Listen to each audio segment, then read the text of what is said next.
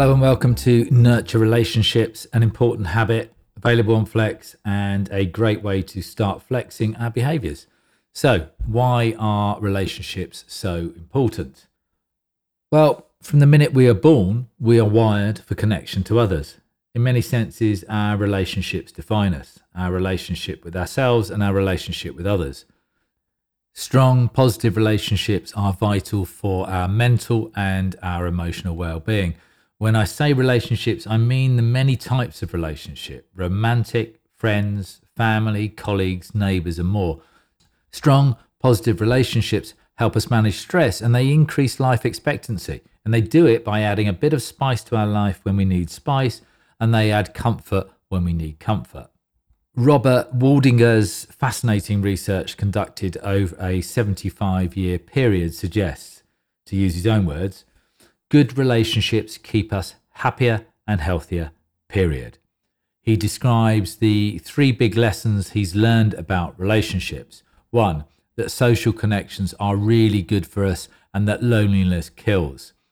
It turns out people who are more socially connected are happier, they're physically healthier, and they live longer than people who are less well connected that loneliness is toxic, that people who are more isolated than they want to be from others are less happy.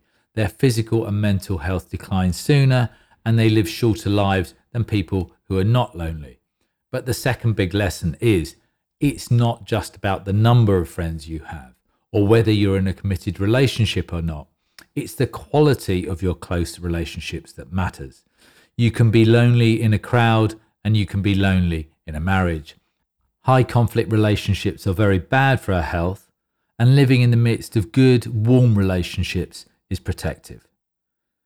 The third big lesson is that people who can count on someone else in a time of need retain sharper memories for longer. These relationships, it turns out, do not have to run smoothly all the time because arguments do not take a toll on our memories. Waldinger and his colleagues have discovered that the happiest retirees were those who had actively replaced workmates with new playmates. In summary, he says that the people who fared the best were the people who leaned into relationships with family, with friends, with the community. But it's not always that easy. Life has a habit of getting in the way of the things that are important to us. We are victims of busyness if someone is out of sight, they are frequently out of mind. We're prone to letting negativity fill the gaps in communication, and there are a heap of reasons why we let relationships slip. So, how can we nurture our relationships? To my mind, there are a few essential ingredients in the nurturing relationships process. Communicate regularly. Sometimes it might feel like hard work, and other times it might seem easy. But keeping the relationship going requires communication and dedicated time. It's not always easy, but the best relationships are based on openness, not guardedness. Sometimes they will be fun, and at other times they will be fairly serious, very serious maybe. They should offer you comfort and support, challenge and provocation in equal measure.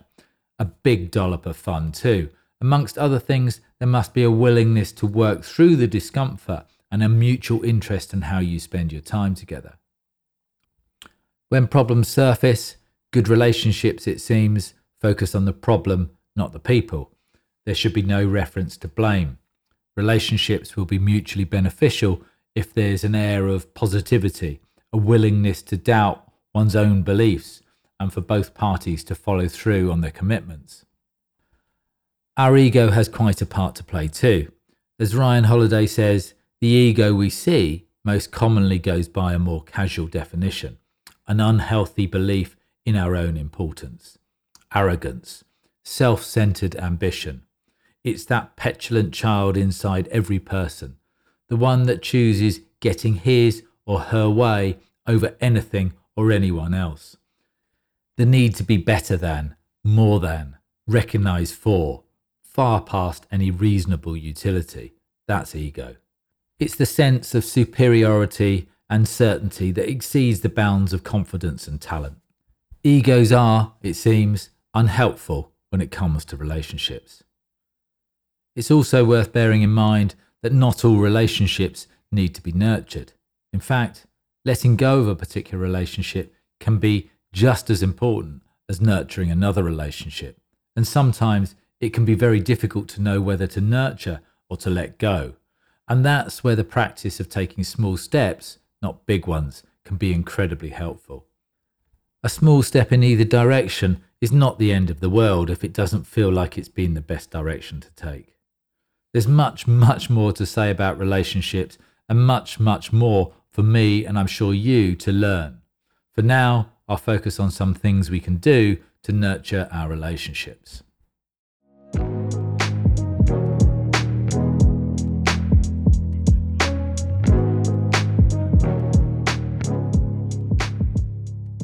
Good start is to revitalize a relationship by doing something new together. In my experience, exploring with someone else is usually a better option than alone. It seems we tend to pull each other along. Moments of discomfort when by ourselves are often enough to stop the adventure, but a buddy can be enough to keep us going, and the shared experience is often a bonding experience. Get back in touch. Think of a person you regret losing touch with. Maybe it's time to reconnect. Call or message them now. Build a connection. Get to know someone a bit better. Ask them what the highlight of their last seven days has been. See where the conversation takes you. Let go. Ask someone to make a decision for you. What to eat today? What to wear? Which route to take? It could be anything you normally decide on your own or without thinking about it. Listen up. Ask someone their opinion on a controversial subject and encourage them to talk and simply listen. Offer your help. Ask someone for a way that you could help them. Then take a step to make that happen. And uh, be vulnerable. Share something personal tell an embarrassing story about yourself, or reveal a secret to someone you trust. For more on vulnerability, check out Brene Brown. She's um, fantastic. Ask someone close to you what they value about you. If you're embarrassed, tell them we sent you. Tell them Flex asked you to do it. And then listen without interrupting. Share good news. Contact a friend and make a point of saying what's going well in your life. Find out what's going well in theirs. Ask for a neighbour's help.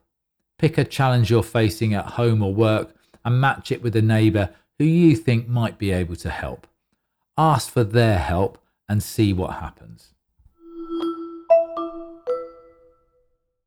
Download Flex to access these small steps and a heap more. So, Nurture relationships, the summary. Strong, positive relationships are an essential part of a happy and healthy life. And by relationships, we mean romantic, friends, family, colleagues, neighbours, and all the other flavours too. Strong, positive relationships are based on open, honest communication and develop because of, and not in spite of, our ability to be there for each other during good times and bad. Egos are unhelpful. Ways to nurture include listening, a willingness to be vulnerable, offers to help, requests for help, genuine inquiries into the well being of others, and the sharing of experiences. It's rarely too late to resurrect a good relationship. And when you do, and you're reminded why you reached out to that particular person, turn it into a routine. Make it something you repeat on a regular basis even if it's only once a year. It can be a little daunting to make the first move, but the chances are your efforts will be rewarded. Build time to nurture relationships into your schedule. Notice how it makes you feel and the impact it has on your well being. If you've already downloaded Flex, you'll have access to a range of goals, which each focus on a range of very specific habits. You decide which habits you want to build, and Flex will suggest a range of small steps for you to experiment with. Each step is a way for you to explore different ways of behaving. you'll be able to convert these small steps from one off experiments into something you repeat on a regular basis. We call them routines. You'll also be able to track your well being and sign up to other related goals such as stress less, feel healthier, be more resilient, be happier, and many more. All Flex goals are designed to boost your well being. If you've not yet downloaded Flex, see how far you can get with creating your own small steps using the ideas described in this episode, and join us on Flex if you need some extra help. Good luck.